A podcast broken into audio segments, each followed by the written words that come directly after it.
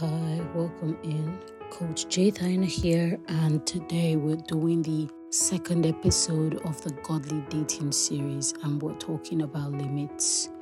If you know anything about God and you want to build your relationship in Him, then you need to check for His, you know, limits and His doctrines and His um, plans for you Bible says, Where there is no vision, the people perish.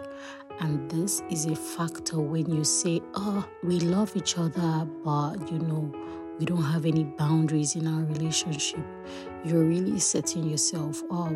You should have limits to what you can do and what you cannot do.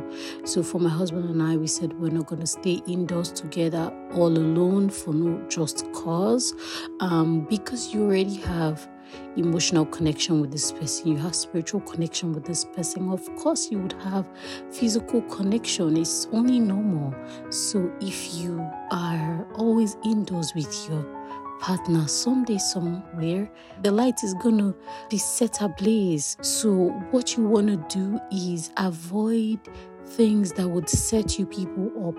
Remember, you want to do it God's way. If you were going to do it man's way, you could do whatever you like. But if God has said, keep the marriage bed undefiled, then you want to do it God's way. You want to stay out of a place that has a bed. You know, you don't want to be indoors unnecessarily. You don't want to be in their room unnecessarily. If you people have a desired destination for when you want to get married, then wait till it's that time. You know, don't set a date for the wedding and everything yet. You're unable to wait. It just shows a lot of lack of self control. And the truth is, the self control you use when you are single is the same you're going to use whilst you get married. So if you already show yourself lacking in self control in the beginning, you're going to need a lot of prayers and everything that comes with it in the marriage. So if you desire that you don't want to steal from God, you don't want to steal from you guys, then set boundaries. Set boundaries. Put them on check. Put them like you already know. Where there is no vision, the people perish. You people don't want to perish. You don't want to open your relationship up for the enemy to come in and destroy it. So both of you have a sit down, talk about it uh, are we staying indoors? Of course, absolutely not. Um, kissing, why? Because people are like, oh, kissing is not a bad thing, you know, it's not intercourse, it's not exchanging spirit to spirit. And I agree 100%. But the truth is, when you're kissing, are your hands in your pocket? Usually, you touch the person that you want to, you know, you're kissing. So, why are you starting something that you know you cannot finish when you know you can wait for it to be official? And then, if anything happens, you could touch and nothing would go wrong. So, have limits, have standards. Both of you, this is not one person against each other.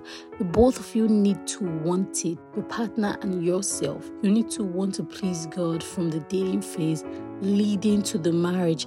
And when females ask me about, oh, coach, uh, I really want to keep myself, but the man I'm dating, you know, really wants to have sex. My question is to please who? Who would you rather please? Would you rather please him and displease God, or would you rather please God and displease a man? You have the choice to make. So, whenever you're faced with any challenges, both of you need to be aware that you're not fighting against each other, you're fighting against the enemy. But of course, the enemy is using your partner. That's what you can see. If that marriage is soiled in sin from the dating phase, it will remain in sin for the rest of your lives.